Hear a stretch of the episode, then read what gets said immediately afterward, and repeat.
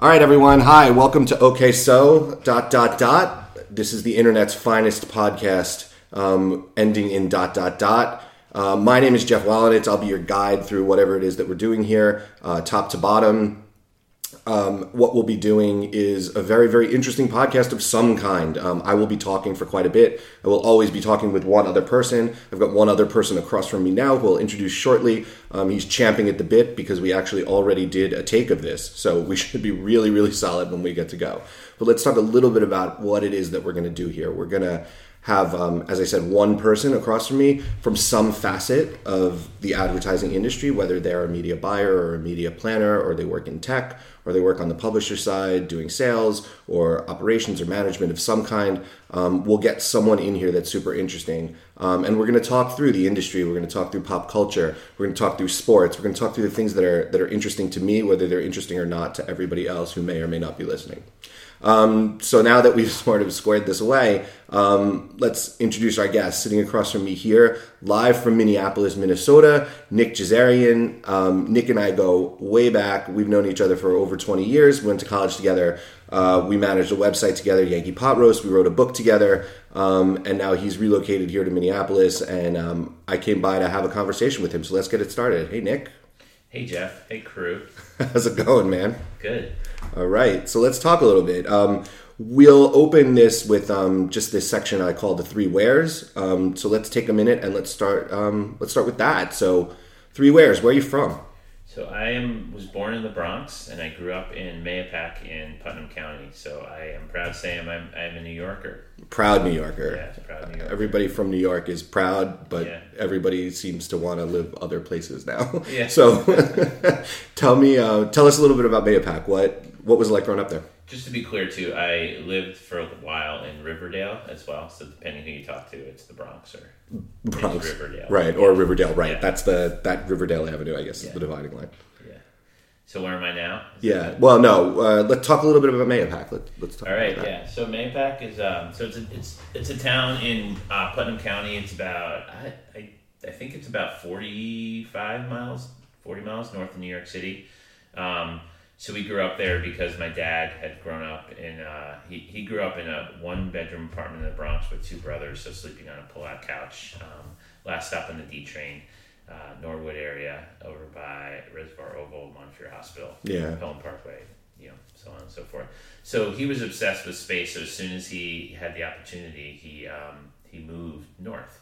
And so at the time, Mahopac in the late '70s, early '80s was dirt roads and horse farms, not fully developed. You know, maybe it, not very populous and uh, built around lakes. It was sort of like a resort area growing up, and uh, or I'm sorry, in the 40s and 50s and things like that, maybe sooner. Um, and so. Uh, yeah, so it was a great place to grow up. So as soon as he had the chance, he just jetted town. yeah, got out. Yeah, got out of there. Everyone that he worked with, because he worked in hospitals in the Bronx, so everyone that he worked with thought he was crazy for moving that far away because it felt very um, sparse. It was truly country. I remember my grandparents would always come up. Oh, we're going to the country to visit, you know, Greg and Joe, and so um, it didn't feel like that growing up. Though it felt like the perfect, perfect place. Well, that's what's so funny. I mean, it it was the country, quote unquote. But I mean, I, I you know I grew up north of the city also, and people called it upstate. I mean, I even slip into that sometimes because I live in the city now and I call it upstate. But it's, I mean, my parents are 35 miles from the city or 30 miles from the city. It's like 35 minutes Yeah. on the right day.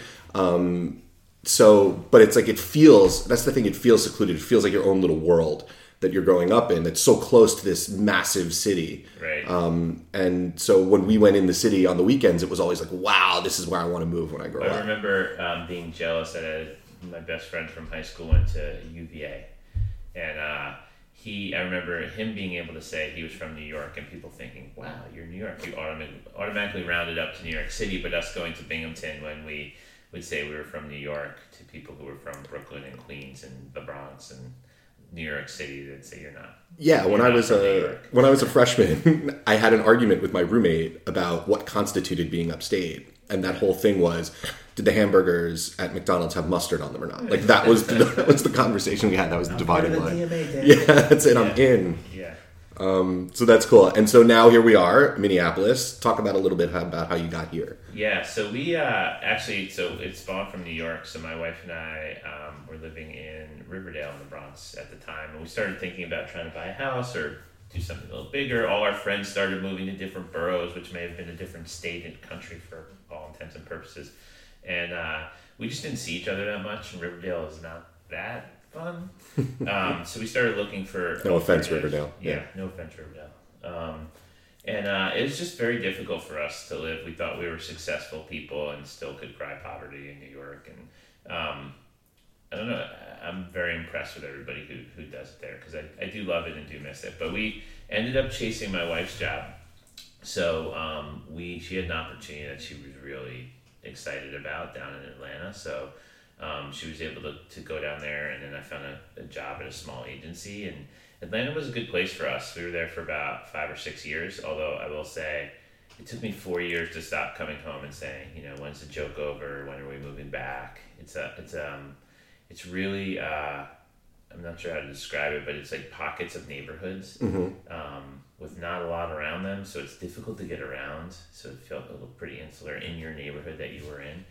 So there's like, like these little communities, but there's no sense of how they all knit together. Like you know, it's like in New York, even it's just blocks, right? Like your five blocks is your community, but if you want to walk to the next community, it's Yeah. a three minute walk. My my judge for how useful a city is is if you can drive a car downtown, park it, and walk around for at least now three to four hours and not get bored or need need to go back to your car. And I don't think you could do that in Atlanta. Okay, we'll put that down as Yeah. the Jazarian City Index. Yeah, yeah, exactly. So, um, but then uh, I just through people that I had made connections with in my network, I had an opportunity to come up to Minneapolis um, for work, and uh, I, I came here in August in the summer, so be careful, um, and fell in love with the city. It's it's it's awesome, and uh, we've been here for two and a half years, coming on three years. Awesome. And so now, you know, the third where here is where you work. So you work at Target, you work in marketing. Yep. Um, what do you what do you like about marketing? Like what's interesting to you about marketing? So we, uh, it's interesting. I feel like it's interesting. Um,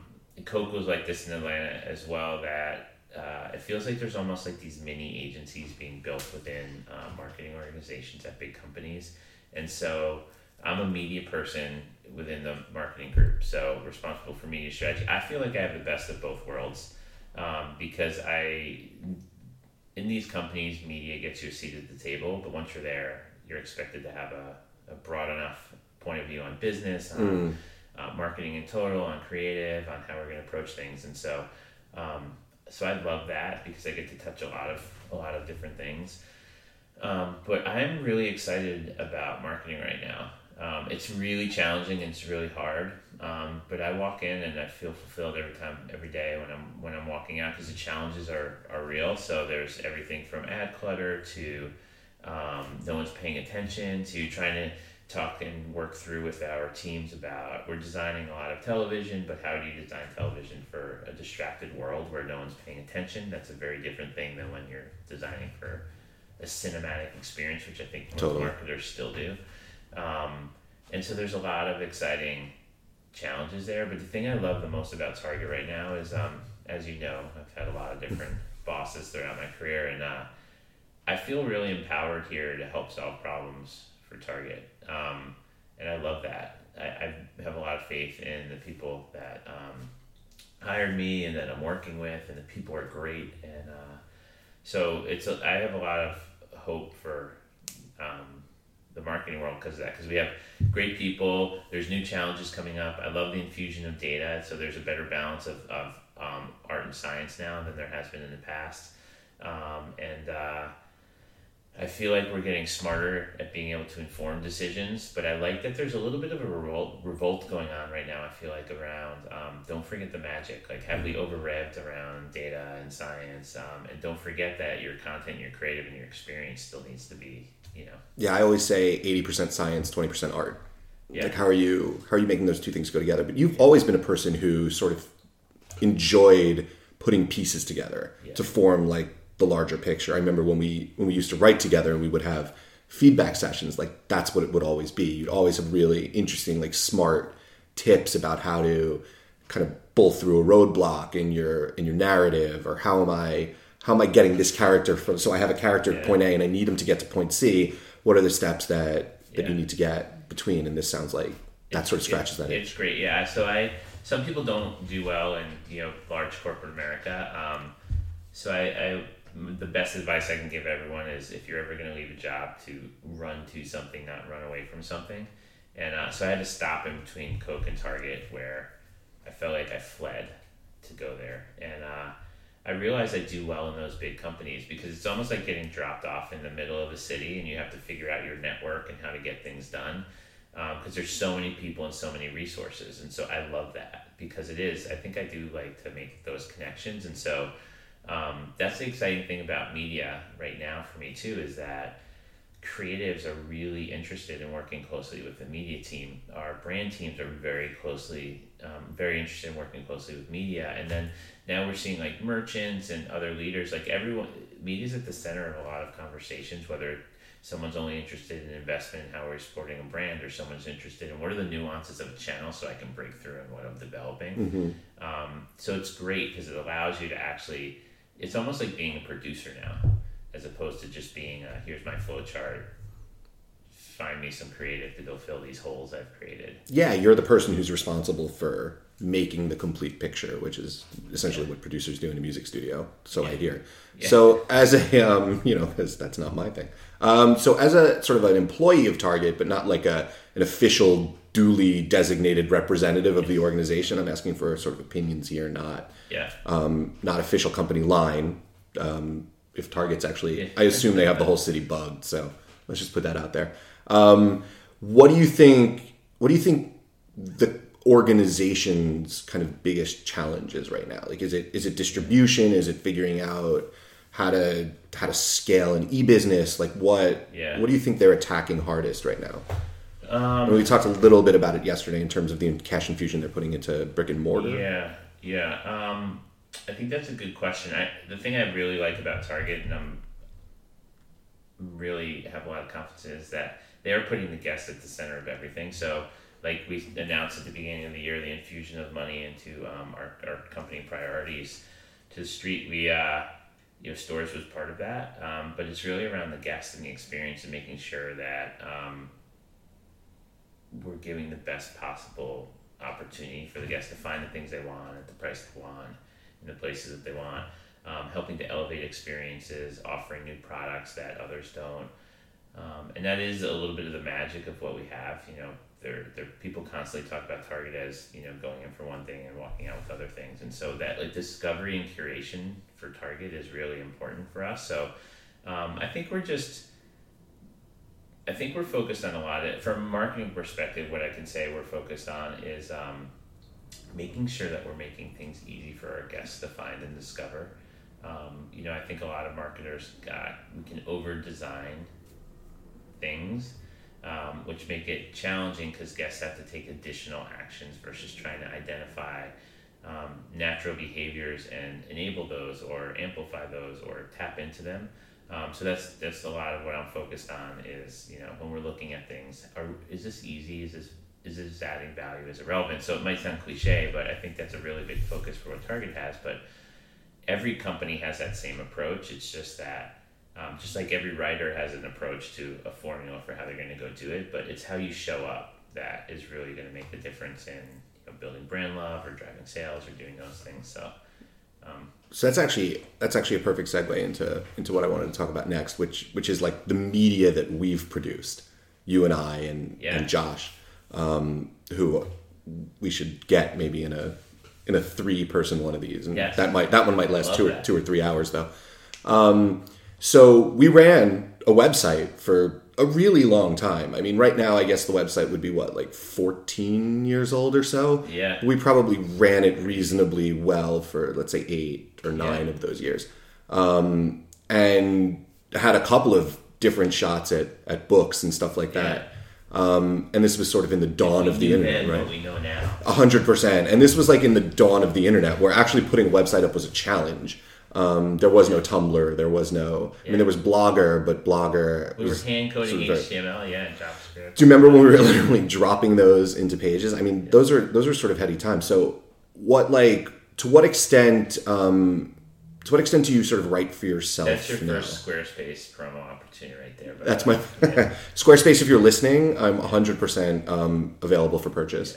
Um, so, what what if any writing do you do now on your own? Yeah. Um, is it sort of mostly is it mostly work focused, or do you? It's mostly, I would say, work focused, with the exception of the rare, you know, outburst of emotion where I just need something. What, what can I do and put, put things down? So, um, I mean, you described it to me once, and I use this line all the time. I, I write best when it's cathartic, and generally when I'm feeling frustration or pain or anger or um, just need to get something out, something's boiling inside me. That's my best writing, even if it's comedy like that spurs a lot of it.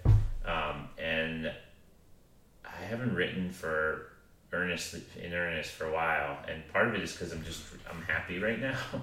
Um, so uh, it is interesting though because I love to write and it feels so good, but I'm I I don't always have the inspiration for it because I'm happy and I'm enjoying life, and so it feels like writing isn't something. It's something I like to do and want to do, but it's something I have to do. And right now, I just don't have to do it because things are things are. I enjoy what I'm doing. I'm liking. I'm I'm in a good spot. So.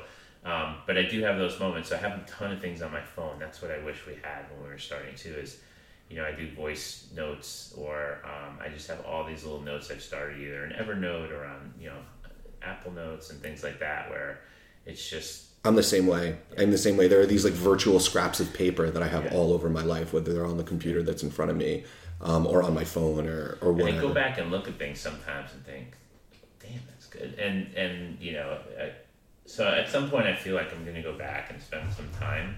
Um, but after experiencing publishing a book as well, I think I don't know if I want to make that into my career. That is, um, I would say, I would say that was probably the most exciting thing that ever happened to me, and also the most disappointing thing I- that ever happened to me. Um, so, in addition to actually just being handed money to write, which I mean, I think you Twice, yeah. twice, Yeah. I think you, Josh, and I were all just like, this was always something that we would have. If you told eight-year-old Nick and eight-year-old Jeff and eight-year-old Josh that like someone was paying us to write something, um, you know, we would all we would have all been like, "That's the coolest thing ever." It's just something that we always wanted for ourselves Yeah. um, and that was that as an experience was was super cool and then to have it to go through that writing process which i remember being just a six month five night a week Yeah. hours long each night process to finishing the book and then having it sort of just be We were at the uh, tables at Barnes Noble when they mattered a lot. yeah and it was a complete borders and all of like the large rip you know Yeah. and all the large bookstores that were there um, and to get people to show up just because people Yeah. went to events at bookstores particularly Yeah. in and around new york Yeah. Um, and then to have it be just like a completely self-immolating marketing effort um, yeah. that was sort of what hurt i think the most Well, it's interesting because if we had that same opportunity now, um, it would be, uh, we would approach it differently, right? Because I remember they, they set us out on our own. They gave us two weeks in the front of Barnes and Noble and Borders across the country, and sales were great, and we thought this is it. And then that was it. That was all they invested in us, and then we ended up on Humor Shelf. And who the who shops humor? You oh no one like shops humor You get your Calvin and Hobbes, you know, Yeah. anthology once a year. maybe, garfield book. 67 yeah. Exactly. And that's uh but that's it. No one really shops humor, I don't think. And uh or that was my I felt like we were doomed. I felt we were more like I don't know, anthropology or something different or yeah, or just human behavior. Like Yeah. what what I feel like what we did, and you know, with Yankee Pot Roast, you folks can check it out, um, yankeepotroast.org, assuming the malware that resides on that site has been yeah. has been swept away. Um, yeah. that's that's that's directed at you, Josh. us, Jeff. the you know what we did more than anything was was poke a lot of fun at immediate pop culture. I feel like Yeah. Yankee Roast as an entity would would be really interesting today. Totally. I mean, and I still think there's an opportunity for us around that. So we, we should certainly figure that out. Um, but the world's changed too, right? We didn't, we might not have to write anymore. It could be a podcast, could be something different. So the world's changed so drastically. But I remember in 2008, I think it was, um, asking when we had to do our own marketing. I didn't know how. I didn't. I mean, I worked in media and advertising agencies for the last eight years at the time, and I didn't know what to do when it was my own money. Um, and I also remember reaching out to I think is it Mary Phillips Sandy, Mhm. Sandy and um, asking her about what is what should I do? What is this like MySpace? Like how do I advertise? And you know she was giving me some tips and just I remember. I mean, this is when Facebook was new. I I, remember. like- remember, we threw like fifty bucks, and we got Yeah. a bump in yeah, Facebook and users. But managed it daily. It was crazy, and so uh, or hourly, and uh, for fifty bucks. And um, I wish I knew. I wish I could bring port some of that knowledge back to then, because I feel like we could have made some different progress. But the world's changed. It makes like everything's so accessible and democratized now. You look at authors now, and it's almost like they have the marketing formula down, but they don't always have the content. Um, that's a really, really insightful point. I think. yeah, so that's the good and the bad of democratizing the ability to, to produce media and content. Um, I was working on something the other day and having a conversation with people where all the all the in advertising and marketing, all the um, content that you'll read will say that there's more content than ever. You know, there's that stat about 410 scripted originals last year, which if you think about 10 episodes, half an hour to an hour each one, holy cow, how can I catch up with that much good TV? But then I started looking at the flip side of there's more crap than there's ever been as well. Um, and that's across all places like websites, podcast, like everything. So weeding through that. So it's exciting, but it's also dating ourselves going back to that time when you'd go to the record store and if you didn't know what you wanted, it was overwhelming. You're just flipping through racks and you just don't know because you're looking at tape covers or CD covers and you don't know if this is good or not. And so, how do you actually sample and tap into and find those things? So, um, we talk a lot about this at Freewheel, like a lot. We spend a lot of time talking about actually the stat you quoted, right? I, I think the number we use is like 455 or something. It's like 455 Growing, original, yeah. but it's even in the last probably Yeah. six months, right? Since you read that stat, um, and we could probably spend an hour talking about this alone. Um, but I the the one side of democratizing content is exactly what you nailed, which is how do you find the interesting voices among everyone's voice? Literally, if everyone has a platform, which Yeah. everyone does through their Facebook feed or their Twitter account or their Snapchat, right? If they want to get political with that or interesting with that or creative with that everybody's got a platform. How do you find the things that are interesting? For me, the television content thing is so can be so overwhelming that a lot of times I'll look at something and I'll say, I just can't choose between all these. I'm going to watch something I've already watched, yeah, um, which is a complete waste of my time. But I sort of know the time value spent there that I feel okay with wasting it um, or just using it rather than using it on something I've already done rather than something yeah, that I could do. yeah. And the the content that you watch too isn't always doesn't always demand your full attention either, right? So. Um, that distracted viewing is a, is a very real thing. So I always I use this example all the time. So we watched I forgot which season it was, and people get very angry when I don't you know about the specific seasons. But it was we were watching True Detective, and we watched it in reverse. So we watched that second season that Oh, everyone okay. hated first, and thought this is pretty good. Yeah. we didn't have the context of the first season. Then we watched the first season. I forgot which episode it was, but it's a slow ass show, right? It takes so long to develop characters, and so eventually you don't even realize that you reach in your pocket and take out your phone. My wife and I are sitting on the couch staring at our phones, don't even know what's going on, and we heard a gunshot. And we looked up, and you know one of the main characters or whoever it was was on the ground bleeding, and we looked at each other like, "What just who? What just happened? Who got shot? Were you you weren't paying attention? I wasn't paying attention either." And so we're watching this quote unquote appointment viewing show um, and still super distracted. So imagine what that's like when you're watching one episode in a four hour block of, you know, Flip or Flop or something House Hunt or House Hunters or one of those shows and uh and you don't have to pay any attention. That's just, that's radio, right? That's That like turning on the ball game in the back and just doing whatever you need to do. Yeah, it's right. I mean, even when I listen to podcasts, I'm also doing something else on my phone. Um, I find that I lose, Yeah. you know, ten minutes of whatever it is that I'm, and there's nothing at stake there, right? But Yeah. like, um, so anyway, um, that's all. I like everything about that democratization of content just cuts both ways so hard in ways that we probably didn't predict. In 2003, when we started the website, um, we were so. Do you remember how committed we were to getting something up every single day to make sure we had something, even if we wrote it under a pseudonym? I probably wrote 500 or 600 pieces for our website of stuff. Um, and you know, you guys same thing. So a lot of what happened at our website was how can we how do you maintain that level of effort that and we never Yeah. hired anyone else. We never brought an editor on you know because we wanted our voice and our vision to be the whole thing. And again that sort of cuts both ways. So by 2008 we were like it was like hands in the air. Nobody has any time right? We're all married. We're Yeah. thinking about having kids like that kind of thing. Yeah, and, uh, and also I struggle with the. Um, I was I was not and am not as prolific as you and Josh have been, um, and so and I, I really needed that inspiration versus just being able to write something down.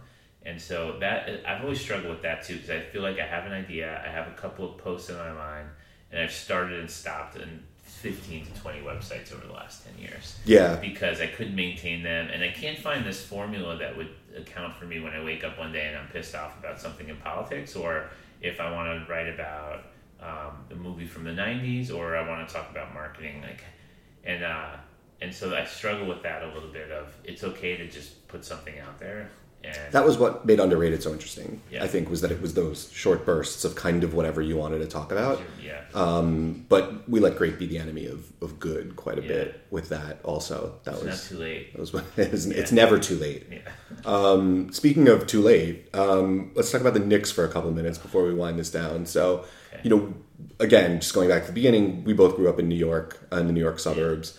Um, we both grew up where you weren't inside playing, you were outside playing all the time. Yeah. And the most natural, easiest thing to do with a hoop in the driveway was just shoot for Yeah. hours. Um, and that translated into a love of, of basketball as a as a television product, right? As a as a rooting interest. Um, and the Knicks, I think, sort of when we were in junior high, sort of started on that upward trajectory when they drafted Mark Jackson. yeah. And those teams started getting good. Um, and then Stu Jackson left and Pat Riley came in. Um, talk a little bit about sort of what the Knicks mean and meant to you as a as a kid, as an adult, like your rooting interest in, in the Knicks and, and how disappointed we Yeah. all are now and over the last So 20 for me, the, the Knicks, they're the thing that I found. No one introduced them to me. I remember um, I was home from school one day, and it was Martin Luther King Day because we actually got that off. Um, and I remember watching the Knicks. They always that's like their thing. They always had a game on. on yeah, day game on MLK. And I remember watching games super exciting. I don't remember if it was a Trent Tucker game, although I do remember the Trent Tucker rule game. And uh, it's like this is amazing. This is so exciting. I remember Patrick Ewing like I just remember it was like NBA Jam. He's just flying through the air all the time, dunking on people, and uh, it was super exciting. And it was a game that I could play myself. So um, I started getting into the Knicks, and uh, I've, I've been there ever since. And I just I love basketball. I just love it. I love. Um, it's just part of. I feel like it's part of New Yorkers' fabric too. Although it's a shame that um, the Knicks stink so bad And for so long. and for so long. And St. John's hasn't been good in a long time too, because we also grew up when St. John's was great, and it was this little Queens school that you know was competing nationally, and it represented the city's personality. And I just uh, so it kills me that the Knicks are not good, and um, I've you know as you get older, you drop off interest in other things. I just the Knicks, it's I feel like I'm determined that we have to see this thing through. Um, I mean, among us and among our friends, you've always sort of been the eternal optimist from that ah, perspective. Like, I, Yeah. I love getting texts from you about the Knicks, and you're like, I can see their ceiling is 40, 45 wins. And I'm always like, if things go well. yeah, not sure about that. I yeah, and I love Carmelo Anthony. I think he gives a raw deal. I know. I just feel like we've had a lot of really good players over the years that no one knows how to put them together. I'm convinced. I remember there was I took a presentation skills course. You had to pick any topic to present to your group, and mine was uh, convincing James Dolan that I would be the best GM he could ever possibly hire. I'm still convinced to this day I could have done it, but they uh, they just it's it's it's really disheartening what's going on with the Knicks um, because people are still paying so much money too. And um, I've been fortunate to work in a lot of different jobs in New York. Um, so I was a um, while I either while I was at an agency or out of work or in between jobs or whatever the case may be. So um, a shout out to one of our college friends, John McGowan, got me a job as a as a porter one summer in New York City. So um, within a building, so living you know, we'd be I'd travel around the different buildings, but it was um, taking out the garbage, it was mopping floors, it was being a doorman when people had to go have lunch or dinner breaks, things like that. Um, and then it was also I lived in in the Bronx at, um, over by uh, um, Reservoir Oval, so um, like seeing that, I was at Barnes Noble. I worked there for a couple of, for a couple summers.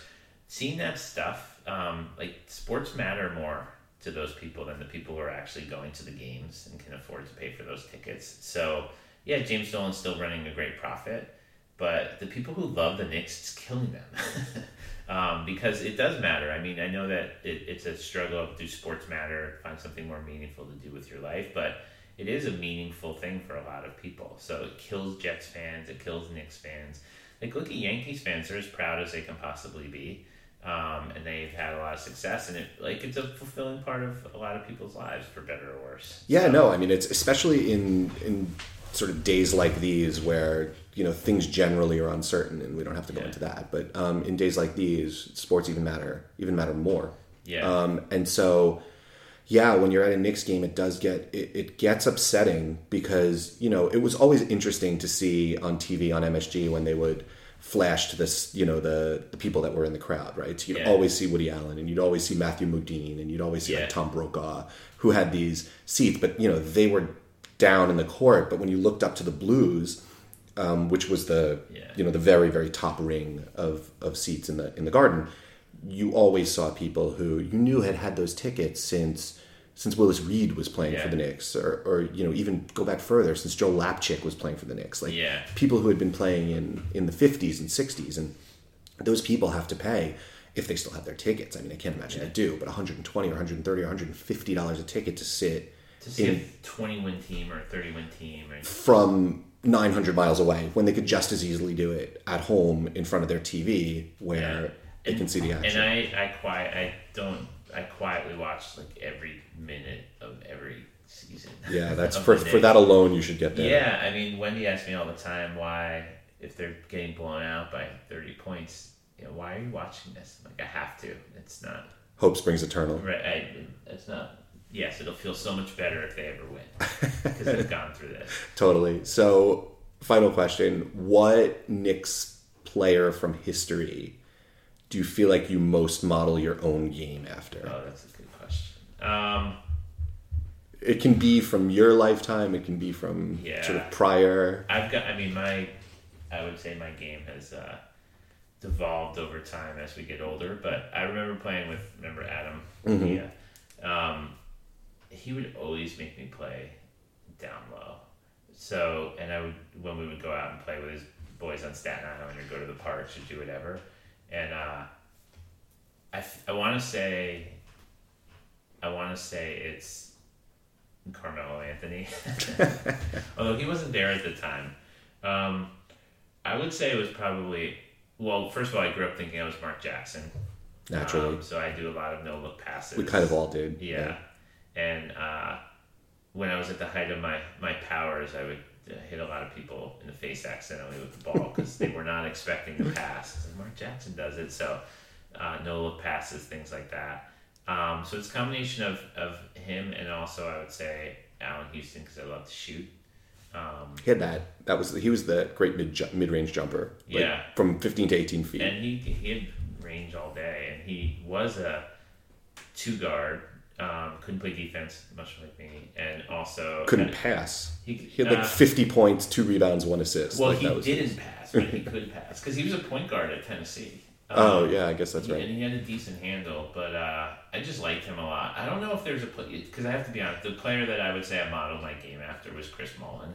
Mm-hmm. St. John's. Yeah, St. So, John's yeah. guy with the buzz cut, and he was slow and he couldn't jump, and uh, I thought I can do all those things, and so but he could still dribble. It was hard, and he could pass like nobody. Like he was one of the he was a great passer. Yeah, he was, a, passer. Was a great player, and he made all those little um, plays, and just you know part of his magic too. I think was he was as happy for the guy who scored on his team, cheerleading and like clapping and all that kind of stuff as anybody. So I loved Chris Mullin was my guy. That's awesome. Yeah, that's awesome. All right, I think we're done here thanks for uh, thanks for doing this. This was great, um, and I really appreciate you uh, you taking the time out of the day. It was fun. All right, and that's our show for today. If you like what you heard, feel free to follow us on Twitter at Podcast OK So. That's Podcast OK So out there on Twitter. Uh, thanks again to Nick Jazarian for joining me today, and we'll catch you next time.